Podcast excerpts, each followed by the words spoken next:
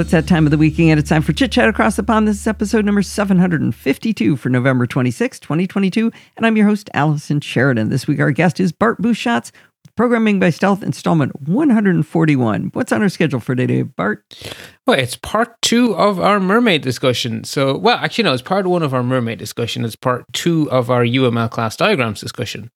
So, last time we learned about why we care about such things, which is you know, that's the No NosillaCast way, right? Start with the problem to be solved.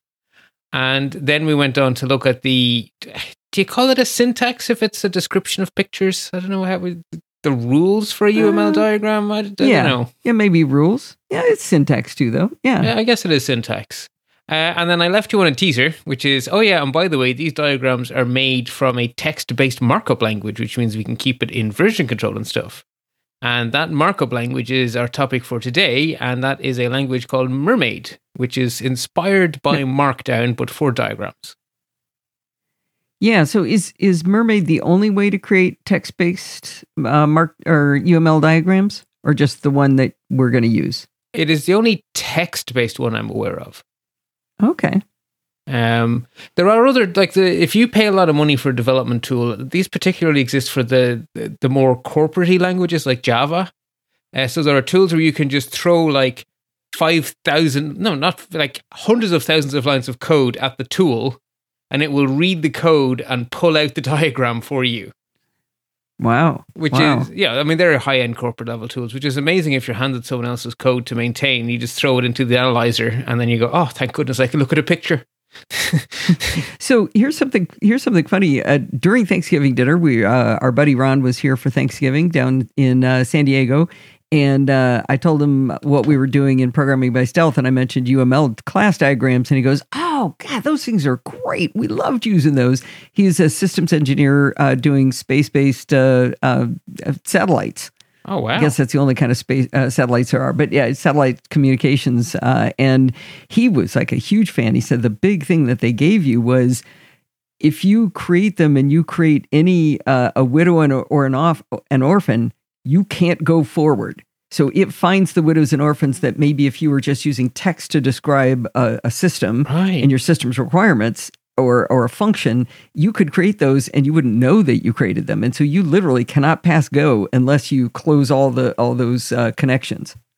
Well, that's very clever. Yeah, I mean, so he's are, a huge fan. They are very powerful, um, both visually and because a lot of times they're machine interpretable as well. So yeah, they're they're a fantastic tool. Uh, now, so Mermaid is going to be our tool of choice for making our UML diagrams. And Mermaid is actually more than just UML. So Mermaid is actually a diagramming tool in general. They have their website lists all the different types of diagram they currently support, and I guess at any point in time they could add more types of diagram. Um, I think that's true of any diagramming tool because I went out looking for a GUI based UML diagramming app, and basically what I found was diagramming apps that can also make UML. Yes. Yeah. Um, I would have in the past used things like OmniGraffle to do my UML diagrams. Yeah, uh, Visio makes them. Uh, Draw.io, my favorite drawing uh, diagramming tool, does. Uh, actually, diagrams.net is what it's called now. Um, just tons and tons of them. Yeah. So Mermaid is is our choice, and it is a JavaScript API that takes these text based descriptions of diagrams and converts them into images. And like I say, UML class diagrams is one of its tricks, but uh, just looking at the docs here, it can do flowcharts, it can do sequence diagrams, it can do state diagrams, EOR diagrams, whatever a user journey is. Uh, it can do Gantt charts, pie charts, a requirement diagram, which I've never even heard of. A particularly useful one is actually a Git graph. So, you know the way if you go to Git's or if you buy a book on Git, they have these lovely diagrams with circles representing the commits and lines connecting it all together when they describe like what does it mean to make a branch.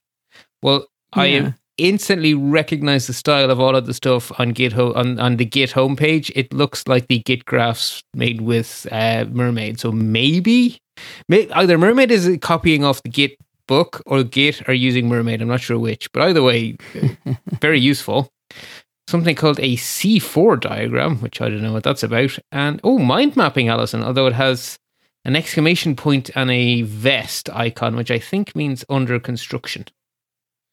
Yeah, I did start going down the path of trying to use Mermaid for uh, flow diagrams, and it's a big pain in the backside. Doing it text based, way harder than doing it in a GUI, dragging Yeah. and dropping boxes. And so I'm curious to see whether this is a lot harder than you would think just drawing a box would be with some text fields in it and some Well, I think- arrows and such. in this case, because you're sort of designing code, I think it probably makes sense to, to, to have it in a texty based format. And the same is probably true of some of the other UML style diagrams. Well, I'm guessing, I'm not sure I'd want to use it for a mind map. Yeah. Interesting. Yeah. But as I say, it, work, it works well for this. Um, so that is what we should be using it for. So you, it, they actually have a live interface because it's JavaScript based. It works in browsers, of course. Uh, so there's a link in the show notes to their live editor where you can just type in Mermaid and watch it in real time, which is kind of cool. Uh, it's also Oh, really good for debugging. Uh, if you're experimenting about, if just being able to put it into a live tool is so useful, especially while you're learning the syntax, like I was this time last week or two weeks ago Oh, yeah. and that really useful. Uh, I will say that as as of the date of recording, there is a bug in the live version that it can it it doesn't do the uh, cardinalities on relationships in class diagrams in the GUI or in the live Oh, version. And that's kind of important. It's important for us, yeah. Which is I thought I was doing it wrong, and then I ran it on the command line, and they came out fine. And then I put the identical code into the live one, and it didn't work. I was like, oh, okay, my code is right.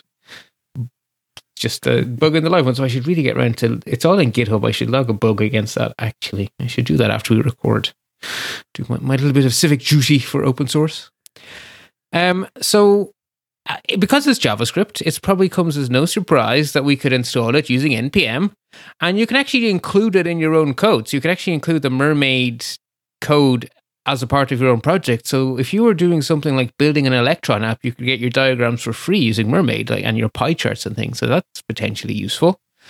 But for our purposes, happily, the official Mermaid people also wrote a command line wrapper for their library, so we can use it as a terminal command, which is, of course, what we're going to do. Because, hey, that's how I roll. and you can also install the terminal command via good old npm. If you would like to play along at home, um, you can uh, download the zip file. It just contains the mermaid text files. To be honest, you can copy and paste them into text editor or whatever and save them as we go. It's probably not much more work than using the download, but anyway, I figured I'd bundle them up for you since I had to write them anyway. Um, so, so It does are. make it easier to just splat in the uh, the commands you've given since you've given us the files. That is true.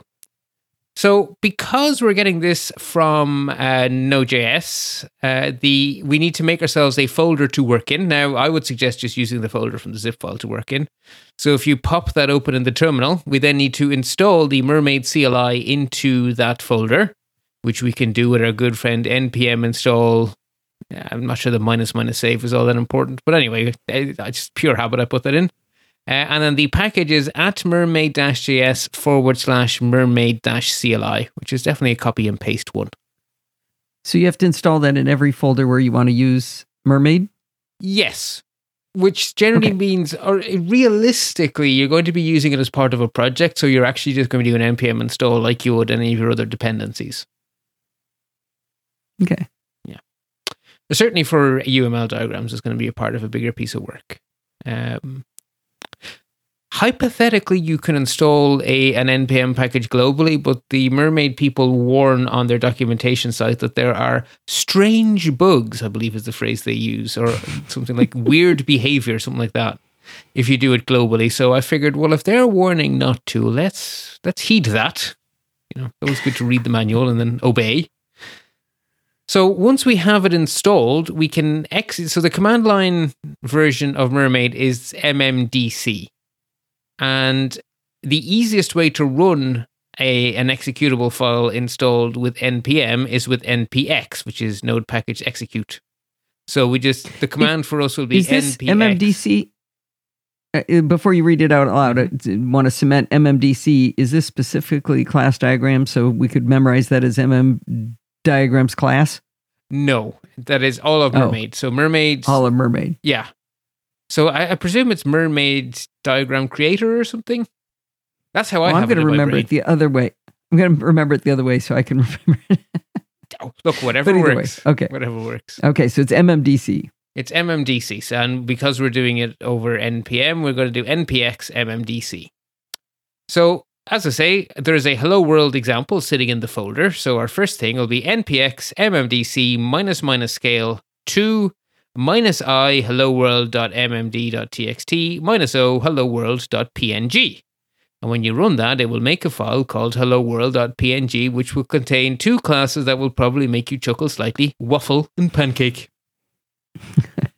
Okay, so so backing up, uh, the dash i I'm guessing is the input file, Correct. and and you've got some name.mmd.txt, and I'm assuming mmd.txt. You're doing that just as a convention to help you remember that was a mermaid diagram. Yeah, I yes, I could have just done that MMD, but then nothing knows it's a plain text file. So I, I often do double barrel extensions like md.txt for Markdown and stuff like that. Okay, so you did MMD for mermaid, Mermaid. diagrams. Okay, so that's this could have been pancake.txt, and it would Yes. worked. Exactly. Okay. Yeah, it doesn't care about the Great. file extension because the minus i, it will just go fetch whatever you give it with the minus i. So minus i for input, minus o for output.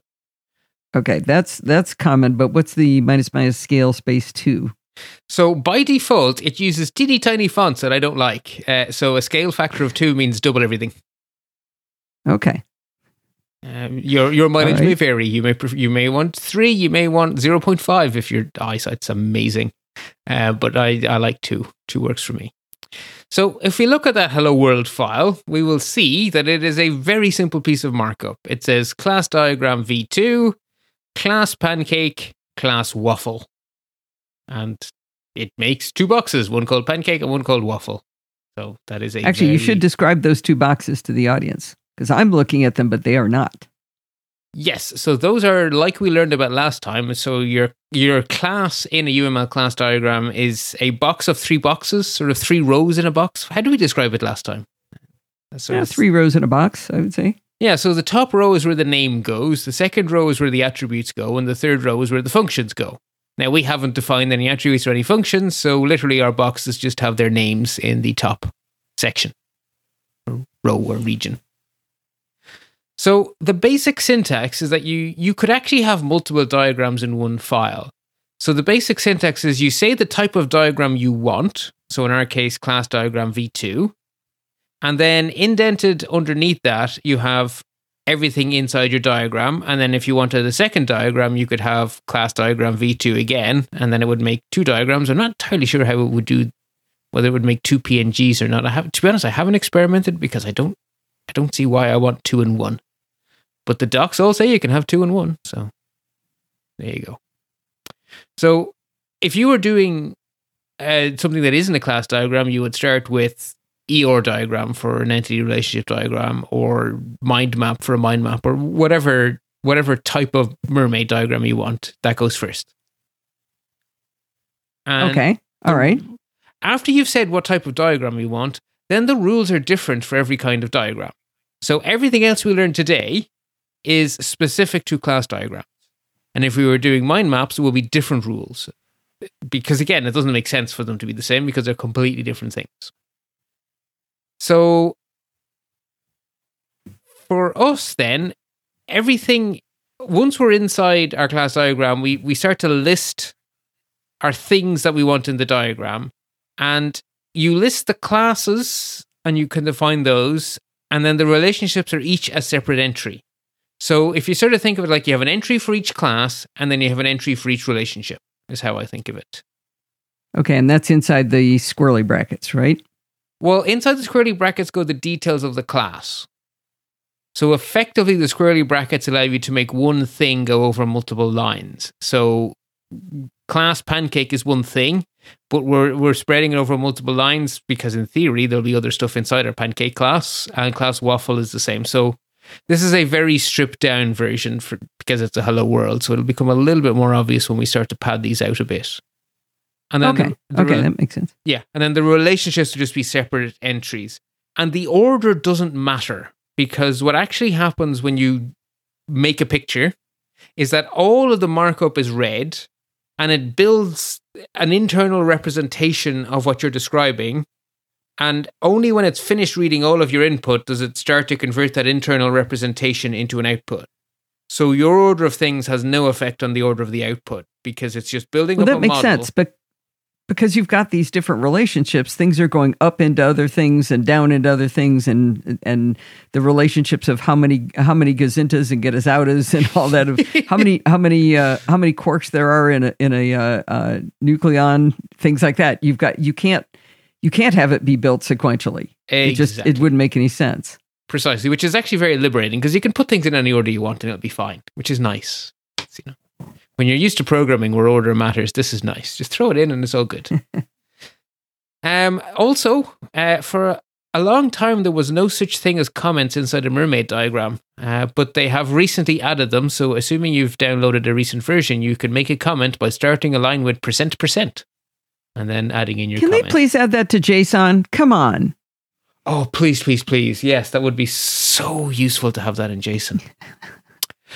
okay, so let us look at our class diagram syntax. So we define each class by saying class space name of class space open curly brace, hypothetically any content we want, and then a closing curly brace on a line by itself.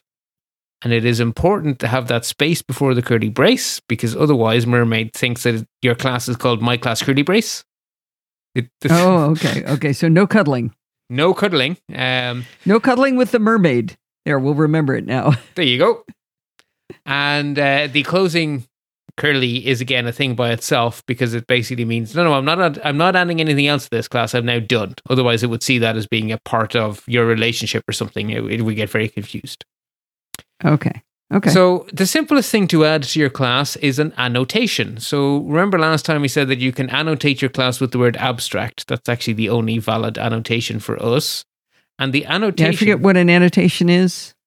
So an annotation will show up in the name part of the box. It is a way of sort of think of it as a tag, probably the easiest way. Okay. So we're tagging Okay. this class as being abstract.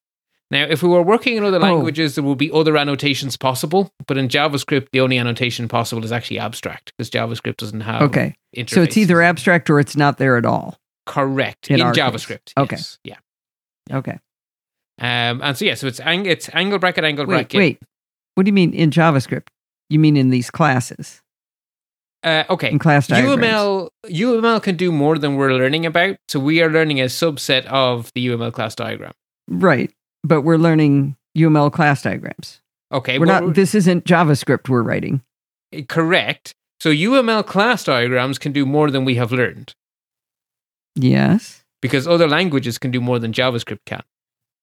Okay, but you said it's it's only it's either abstract or nothing at all in JavaScript. But we're not writing in JavaScript. We're writing in Okay. UML. If you are describing JavaScript classes with UML, then the only annotation possible is abstract.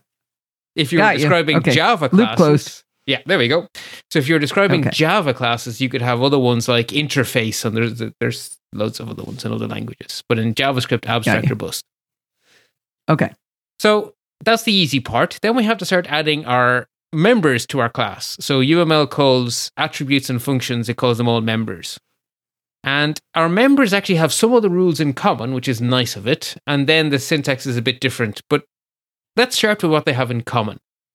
So the marker for saying this is public is um, they're called visibility markers, and plus means public, and minus means private. And again, if we Sensible. were working in other languages, there would actually be other possibilities because other languages have some have visibility between public and private, but JavaScript has none of that. so I would like a translucent indicator, please.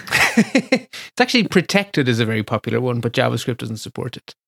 So Okay. those are plus or minus. And then the other Mhm. thing we can have is what's called a classifier. And the only classifier that comes into play for us at the moment is the dollar sign, which sig- signifies static. So dollar sign is static. So attributes and functions can both be static as as a uh, classifier. Yes, they can. Okay. So let's look at the attributes. So the syntax, it takes the form visibility marker, followed by type, space name, followed by classifier. And everything apart from the name is optional. and both the visibility marker and the classifier must be cuddled if they're present. So if you don't have a type, then the visibility marker juts against the name. The visibility marker can't be on its own, it has to be nudged into something. And the classifier has to be nudged into something. Think of them like magnets. Okay. So you clip one onto the Okay, front so- and you clip one onto the back. Okay. Okay. And whatever you've got in between, if you've got more than one thing, if you've got a type and a name, they've got a space between them. But if it's only a name, Just then clip it all together. it would clip on both on both sides. And you Yeah. can't have only a type yeah, that makes no sense. you have to have a name. You have to have a name. Okay. Precisely. Yes. Okay. So uh, that's that's hard to say, but it actually makes a lot of sense when you see it written down. So if we look at a very silly example, we have class diagram v2 class my class. Then we open, you know, our uncuddled curly to open it up. So the most basic thing we could have is an attribute called a most basic attribute. It just has a name. That's it. Okay. We could say, oh, we'll make it a public basic attribute by saying plus a basic public attribute. We could give it a type.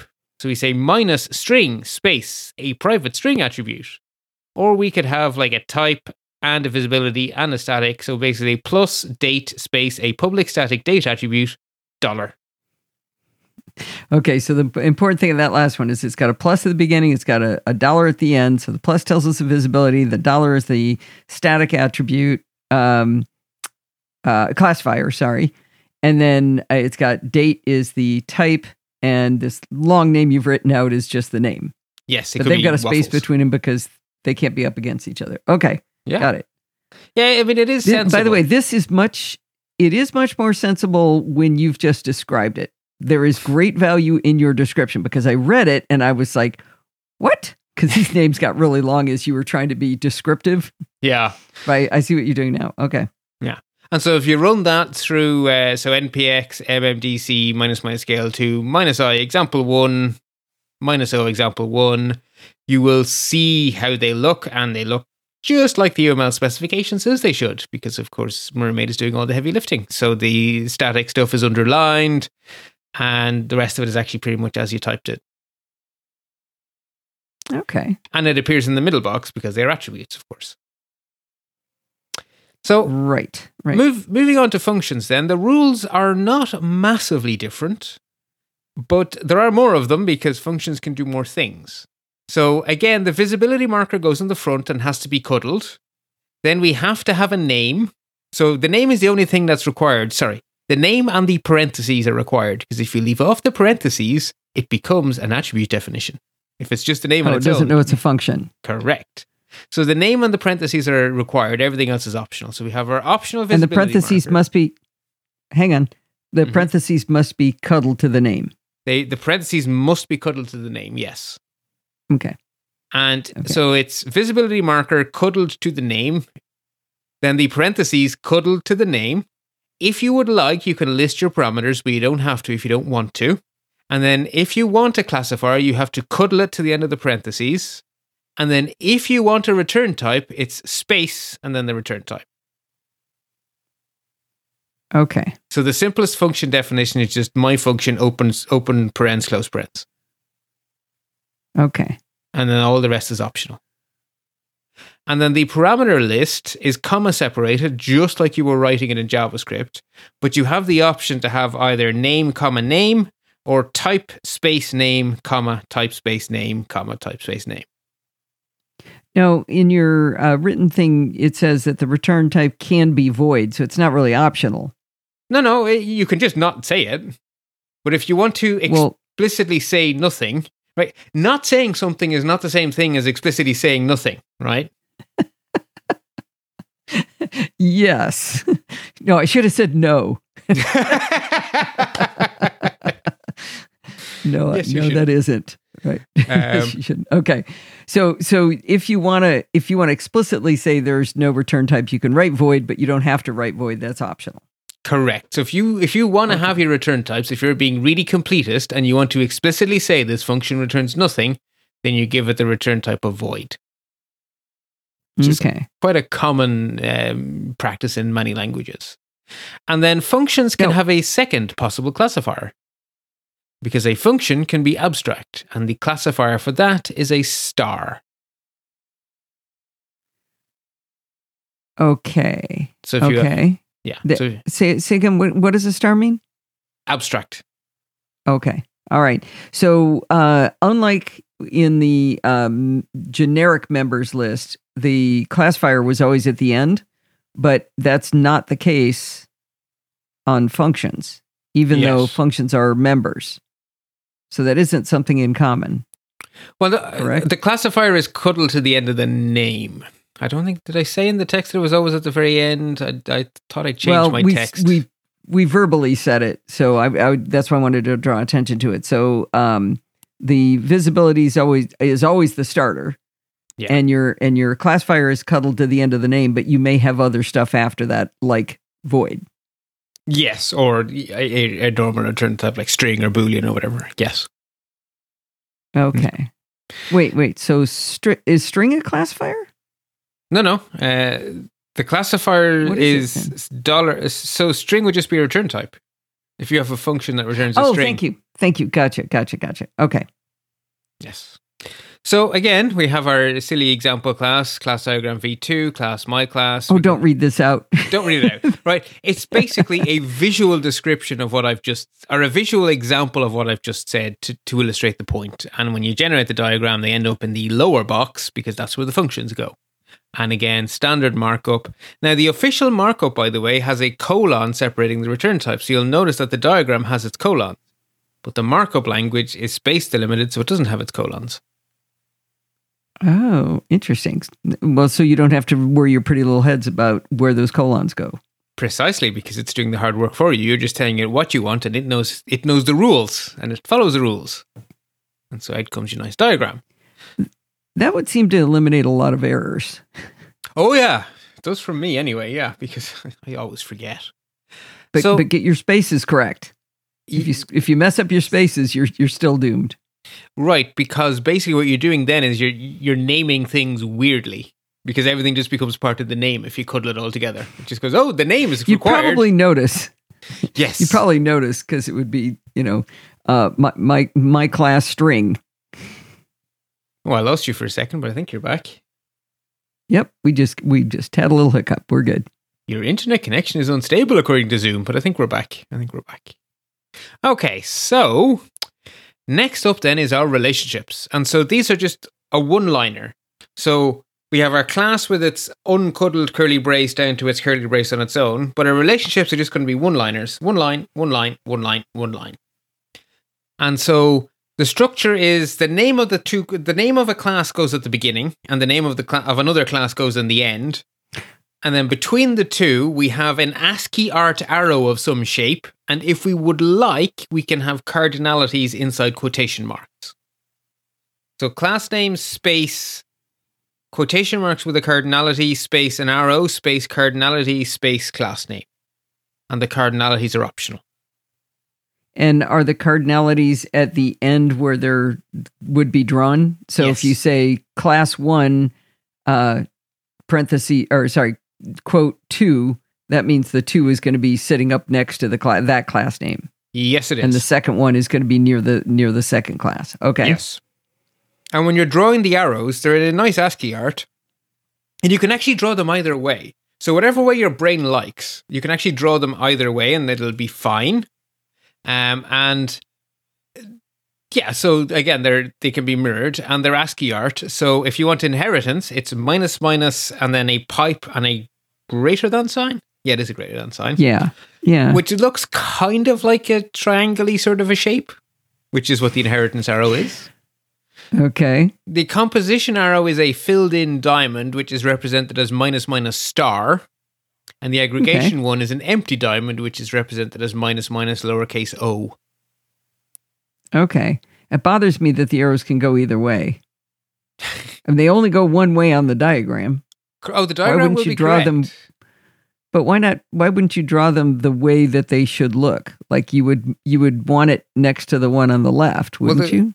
Well, no. Okay, so if you prefer to write the parent class first, then you ro- draw your arrows with the head towards the parent. If you prefer to have the child class first, then you draw it with the head towards the second class. Oh, that's optional. Ah! So you could be looking at somebody's diagram, somebody's UML, and not know what it means. No, no, well, no, no, no, no, no. You, the diagram will look right. It's just if I look at their at their mermaid text, I won't know what it means. But it was no, no. It will look right. It would the ASCII art will mirror will be just like the diagram. It will be right.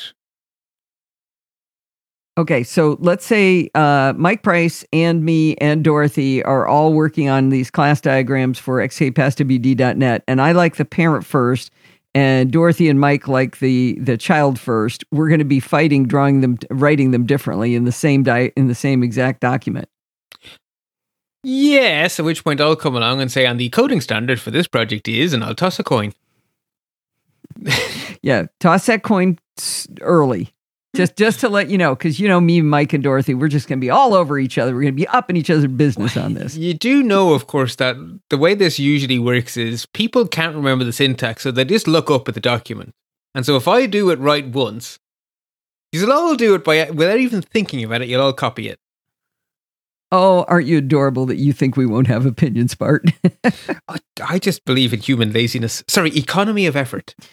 Because no one remembers these syntaxes, and you could go look up the docs, but what do you do? You scroll up, and you hope to goodness you find what you want when you scroll up, right? That's what I do all the time. I'm usually Okay, copying the from parent is- myself, but you know, the parents, the parent is always near the tip of the arrow. the parent is at the tip of the arrow, and so whichever way Okay, around you draw all it, right. it'll work just fine.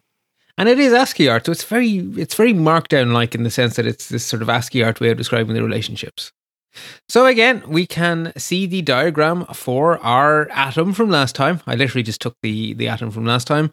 And so you can see there in the example we have our class nucleon which we've marked as abstract and then we can have our atom and our nucleon and they have their cardinalities and their arrows and now I remember the last thing I had meant to say which is that you don't even have to say class name of class. If you don't need to define anything about the class other than the relationships, just use it in a relationship and it will come into being.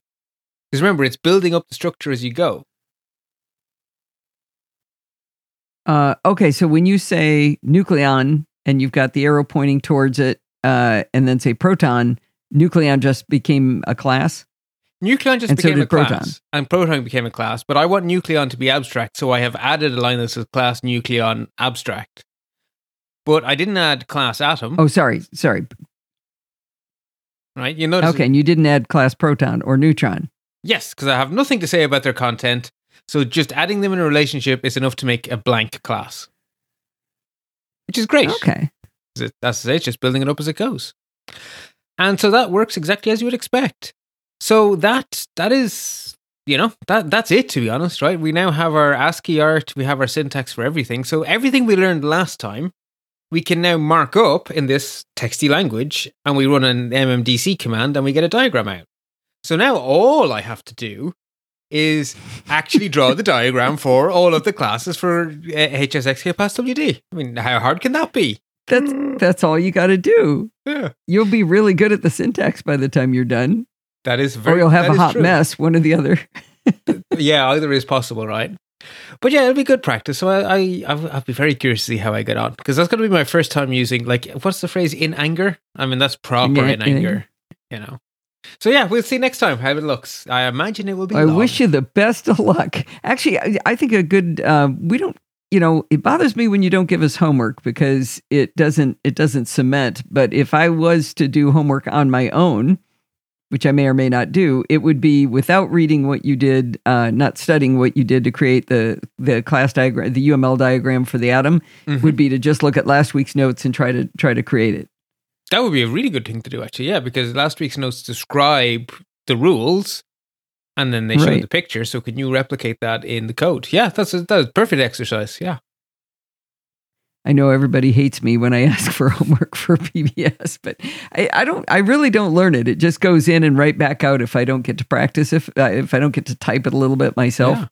Yeah, it's a good point actually. And I, I got I'm so out of practice at this. I keep forgetting to do things like set you homework and stuff. Yeah. Anyway, Well, I, this was a uh, definitely a short one, but uh, I could use a bite-sized uh, deal. This uh, my granddaughter's about to wake up, And when she wakes up, you will all hear it. Uh-huh. Well, it is Thanksgiving, so you're you're in holiday mood. You may have had too much turkey yesterday, so the brain may be functioning on half power. yes, it was the turkey that caused that. Yeah, no, not not the um. Oh, what is it you love to drink? Gin and tonics. Gin and tonics, not the gin and tonics. No, it was the turkey, definitely. definitely. All righty. Uh, well, you and I will be chatting again tomorrow, uh, but the listeners will next hear us on this show in approximately two weeks, I hope. So until then, folks, happy computing. If you learn as much from Bart each week as I do, I'd like you to go over to let's-talk.ie and press one of the buttons over there to help support him. He does 98% of the work here. I'm just the stooge that listens to him and asks the dumb questions. If you go over to let's-talk.ie, you can support him on Patreon, you can donate via PayPal, or you can use one of his referral links. I really hope you'll go over and help him out. In the meantime, you can contact me at Podfeet or check out all of the shows we do over there over at podfeet.com. Thanks for listening and stay subscribed.